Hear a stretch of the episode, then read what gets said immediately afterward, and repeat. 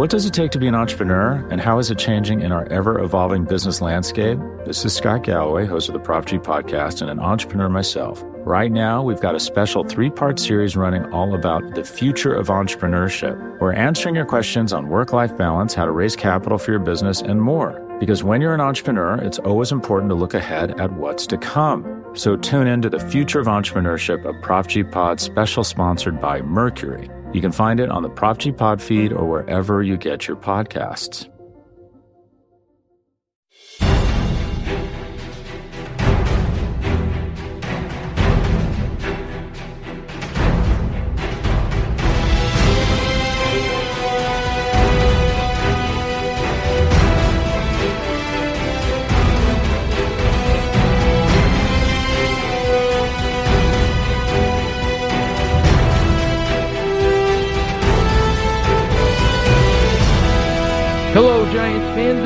To a new edition of the Valentine's Views podcast here on Big Blue View Radio, part of the SB Nation family of podcasts. I'm your host, Ed Valentine, and today we're going to talk a little bit of uh, of Giants football as the Giants get ready to face the New York Jets in their 2019 preseason opener. And here to help me break down uh, the Giants, break down training camp, break down a little bit of uh, of expectations for the Giants in 2019 is Matt Williamson, occasional contributor here at Big Blue View and host of the Locked On NFL podcast. Matt, thank you very much. Thank you, Ed. It's great to talk to you, bud. How's things going? Good, good. You're you're busy these days. I keep getting messages from you that you're that you're driving back and forth and, and going to uh, Pittsburgh Steelers practices a lot these days. Yeah, one of the, my many hats I wear is I am on Steeler Nation Radio regularly, and we're doing shows from camp almost every day. It's about an hour and a half from my house, so I pretty much live in the dorms like the players and sneak home from time to time to mow the lawn and those type of things. So you know, don't don't we ever kind of grow up from from dorms and hotel rooms and and, and that kind of stuff? It's fun, man. I mean, there's like community showers, and I mean, it's true dorm life. But the food's good, and the atmosphere's good, and go out to a watering hole in the evening and hang with uh, some of the people from the team and whatnot. So it's a fun environment, but it, it wears on you a little bit too. There you go. Yeah, I'm doing. Uh, I'm two and a half hours from uh, from MetLife Stadium, from where the Giants train, and and I've been going back and forth a little bit. I usually try to hang out, you know, spend a couple days there when when I go. You know, put myself up in a hotel and uh, and and and stay for a couple days at a time. Yeah, I don't blame you. It's good stuff. So hey, let's uh, let's talk about uh, let's talk about the Giants a little bit. Uh, you know, Matt, I was interested. We just had uh, Hall of Fame weekend, the latest uh, enshrinees into the Hall of Fame. You did a post for us on the on the 2020 class on the guys that uh, on the former players that that you would like to see enshrined in in 2020, which is a year when they're going to expand the class. First of all, are you cool with them expanding the class for one year, sort of in uh, in honor of the of the centennial? Sort of. I mean, I think it's a cool idea. It's something different. But I'm watching, you know, the the guys giving their speech a couple days ago, thinking, what if there were 20 of these? This would take all week. And my other, I mean, they're long enough as they are. And my other problem with it, and I love Hall of Fame talk, Ed. I really do. I, I talk about it a lot on my podcast. And I preface this by saying all these guys are great players, obviously. You know, we're talking about the ugliest girls at the beauty pageant, so to speak. But with all respect to the veterans that get in, isn't one a year plenty? And I almost feel like they deserve their own wing because hey guys, I mean, again, this sounds callous, but you weren't good enough to get in the first time around, and now all of a sudden there's ten of them. I, I just don't see the logjam the same way they do. I mean, uh, I came up with some names on that article that are the, the the guys that are expected to get in, but none of them jumped off the page to me like, wow, what a travesty that L.C. Greenwood's not in the Hall of Fame. I mean, I think they're all borderline guys or guys that shouldn't have got in the first time around. They had plenty of opportunities and now we're going to stick ten of them in. I mean, to me, it's not the same as when Lawrence Taylor goes in. I I tend to agree with that. I mean, you're either a Hall of Famer or you're not, and right. If if you're if you're not a Hall of Famer the first six times you're on the ballot, what makes you a Hall of Famer the seventh time you're on the ballot? Yeah, I I I, I, I don't get it. Uh, yeah, I, I yeah I feel the same way about the baseball Hall of Fame. It's like if you get thirty percent of the vote, you know, the first six times, why are you still on the ballot? Right. I mean, it's not like your resume changes. I mean, you're done playing. Many of these guys haven't played for many, many a moon, and people don't even know who some of them are. Um, again, I'm sure they're wonderful players. I'm sure they're wonderful human beings. But to me, they should have their own wing or a, a, a separate section. And along those lines, one thing I do like, though, is more contributors and more coaches going in. So um, I don't have a problem with maybe an extra one or, the, or one or two of those type of guys going in this upcoming year. But the veterans who played back in 1950 that weren't good enough to get in the first time around, I just don't see it. It's interesting that that you went to the contributors, Matt, because I was actually going to go there next, and it's sort of the other side of the coin. I mean, here I am saying, you know, what if you're not a Hall of Famer the first X number of times you're on the ballot, then then why are you one, you know, the seventh or eighth time you're on the ballot? And I'm one who, for years and years now, has beaten the drum for for former Giants general manager George Young as a Hall of Famer. I, for the life of me, have never understood why this man who did so much to turn around the Giants franchise, a guy who's still referenced in the hallways when you talk to people there, a guy who, you know, many of his philosophies still impact that organization today. I, for the life of me, can't understand why he can't even get to be a finalist. Yeah, I'm kind of with you on that one too. Uh, it, to me, when you talk about contributors to the NFL, he seems like the definition of it to me. I mean, he, in a way, I guess pun intended, he was a giant in his field, and I do think what's different about them as opposed to the veteran committee that we just talked, the veteran players that we just talked about, is I kind of feel like the contributors, coaches, got a little bit of the short end of the stick for a lot of years. He did a ton. Yeah, he did, and uh, you know, it's uh, it's it's t- to me. I just I don't understand it. I hope that that this time with the expanded number of contributors going in, I hope this time you know, the Hall of Fame voters will will will rectify that. But I'm not optimistic because, as I said, he doesn't seem to even get the support to uh, to be considered a finalist. Yeah, if it doesn't happen this year, I think he's in trouble. Yeah, you're probably right. It's uh, it, it's it's tough. But anyway, let's uh, let's talk about the the current New York Giants. And you know, there was an interesting piece from from Bill Barnwell in ESPN the other day, listing the Giants as, despite you know everything that went on this off season and and the the disparaging thoughts about Dave Gettleman. I mean, he was listing the Giants as one of his five teams that he felt was mo- most likely to improve. You know, not that he felt like they were very good, but he was looking at that five win bar and thinking that they should do better than that. I mean, do do you think that this is a team that, that despite all of all of the the controversy over Gettleman's moves is is more or less pointed in the right direction? I have mixed feelings on that, and I read Barnwell's column. I, I, I like him. I think he's a really good analyst. He has a really strong football outsiders background, analytics background and the analytics tell you that the Giants should rebound, you know, for all the reasons Bill mentioned, and I urge everyone to check that out. But I'm not sure that, pitch, that passes the smell test for me. I mean, it's a I think it's a difficult division. I mean, the two teams that are clearly better than them, and I have a hard time envisioning them having even league average quarterback play in 2019.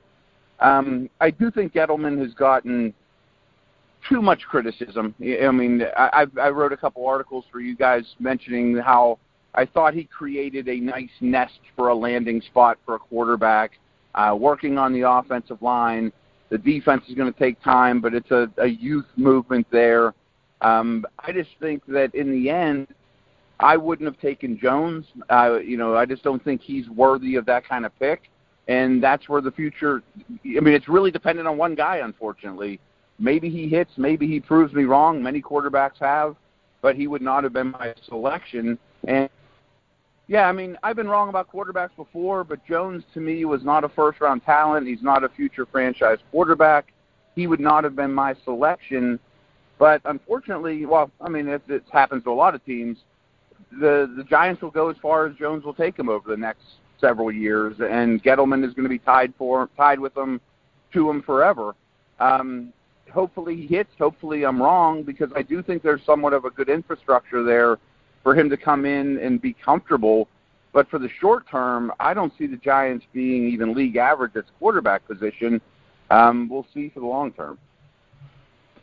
I do see some optimism and and some signs, you know, from my perspective, that other areas of the roster, especially with some young players, I think Gettleman did a good job in the 2018 draft, you know, with with Barkley. I mean, just based on the talent alone with Barkley, with Will Hernandez, you know, bringing in some some core players. I think B.J. Hill is stepping up. I know the Giants are excited about Lorenzo Carter this year. He's having a nice camp, and a lot is riding on his development for the Giants because they're so desperate for pass rush. And, and this this draft class, if he hits with a couple of those cornerbacks, um, if Oshane Ximines turns into be a turns out to be a pretty decent player, this draft class could. Uh, could also be a good one. So there are some signs that areas of the roster are improving, but but it it is all going to come back to whether Jones is what Gettleman thinks he is. Yeah, and I agree with everything you said. And I do think these past two off seasons, especially the draft, but also guys like Zeitler, are building blocks. I mean, are quality young players. Um, I think the defensive tackle position, you mentioned the corner position, we'll see on the edge guys, but there's upside there. Um, so I do think, you know, certainly at guard with Will Hernandez, Barkley's a star. We know that. So I do think there are pieces in place, but like you said too, I mean, I mean Jones is going to be the key, of course, like it is with all organizations. And you know, I think ideally he takes over sooner than later. Shows promise, isn't going to go to the Pro Bowl this year or anything, and then they have one more big off season around them then we might be having a different conversation a year from now. Let's take a quick break for a word from our sponsors, and we'll come right back here on the Valentine's Views podcast and continue our conversation with Matt Williamson. What does it take to be an entrepreneur, and how is it changing in our ever evolving business landscape? This is Scott Galloway, host of the Prop G podcast, and an entrepreneur myself. Right now, we've got a special three part series running all about the future of entrepreneurship. We're answering your questions on work life balance, how to raise capital for your business, and more. Because when you're an entrepreneur, it's always important to look ahead at what's to come. So tune in to the future of entrepreneurship, a Prop G Pod special sponsored by Mercury. You can find it on the Prop G Pod feed or wherever you get your podcasts. All right, Giants fans, we are back on the Valentine's Views podcast, and we're talking with Matt Williamson of Locked On NFL about your 2019 New York Giants. You know, people have asked me, Gettleman and, and Pat Shurmur have talked about improvement because they're never going to put a number of wins on it. They're never going to say we have to make the playoffs. And, and I've made the case that I think if some of these pieces show promise, if a lot of these young defenders show promise, if Jabril Peppers looks like what the Giants think he is, if this offensive line plays a little bit better, and maybe the Giants are able to add a young piece to that in the draft next year, no matter what the number of wins is, you, you can make an argument that there's been improvement, especially if Jones, you know, gets to play and, and looks like he can play quarterback in the NFL. Yes, I, I think that's very true. I think there's a lot of a lot of guys on the team where you could certainly say their best football is ahead of them, and if 80% of those guys that we've brought up in the last couple questions or so are what we think they can be, then yeah, then you do have an infrastructure. Then you do have some star power in the making. Um, you, you do. I know people were very critical of Gettleman for taking Barkley over Darnold, but he's a superstar, and I mean he can put the offense on his back and guide them through some tough waters, hopefully. And I think he can with better blocking and you know guys like Evan Engram around him. We didn't even mention him. I think he's a really good player as well. But yeah, I mean, so yeah, I mean it's not all doom and gloom, that's for sure. So one of the other questions that I get from Giants fans all the time, Matt, is is how long will the Giants ownership give Dave Gettleman and Pat Shurmur to get this right? And, and I, you know, people say, oh, if they if they win three games or four games this year, Gettleman has to be fired, Pat Shurmur has to be fired. And I'm one who thinks that probably especially with the drafting of Daniel Jones, but with, you know, but also because you're trying to build that young core and you're building so much on the you know around the draft that this you know Gettleman and, and Shurmur, especially Gettleman, has probably built himself a little bit of a window here of, of two or three years or so to see how this all pans out. Yeah, I mean, I think to be fa- who knows what ownership will do. I mean, we know how the league works. People get fired all the time. You know, what a quarter of the league changed coaches this year.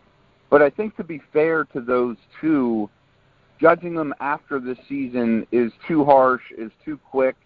I would give it two. I mean, I want to see Jones producing all those young players we talked about getting better. One more off season in the books to kind of uh, build it in his likeness and around the the, co- the way the coach wants it.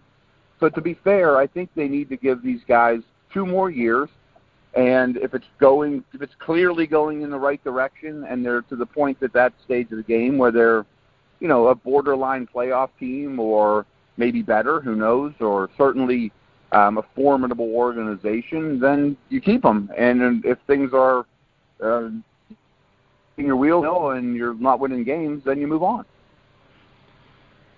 All right, Matt, we've got a preseason game coming up on Thursday, and the Giants, of course, get to play Sam Darnold and the New York Jets, although I don't think Darnold will play. So preseason is preseason is pretty much here.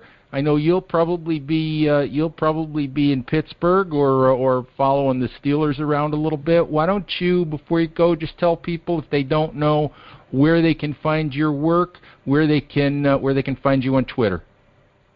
Yeah, I'm at Williamson NFL. You mentioned my podcast, Locked On NFL, doing that daily. Uh, those are the best places to check me out. Thanks so much, man. This was fun. All right, Matt. We'll talk to you soon. All right, Giants fans, our thanks to Matt Williamson for spending some time with us. As we always encourage you guys, please uh, be sure to subscribe to Big Blue View Radio on all of your favorite podcast applications. Thank you very much, and we'll talk to you soon. Bye bye.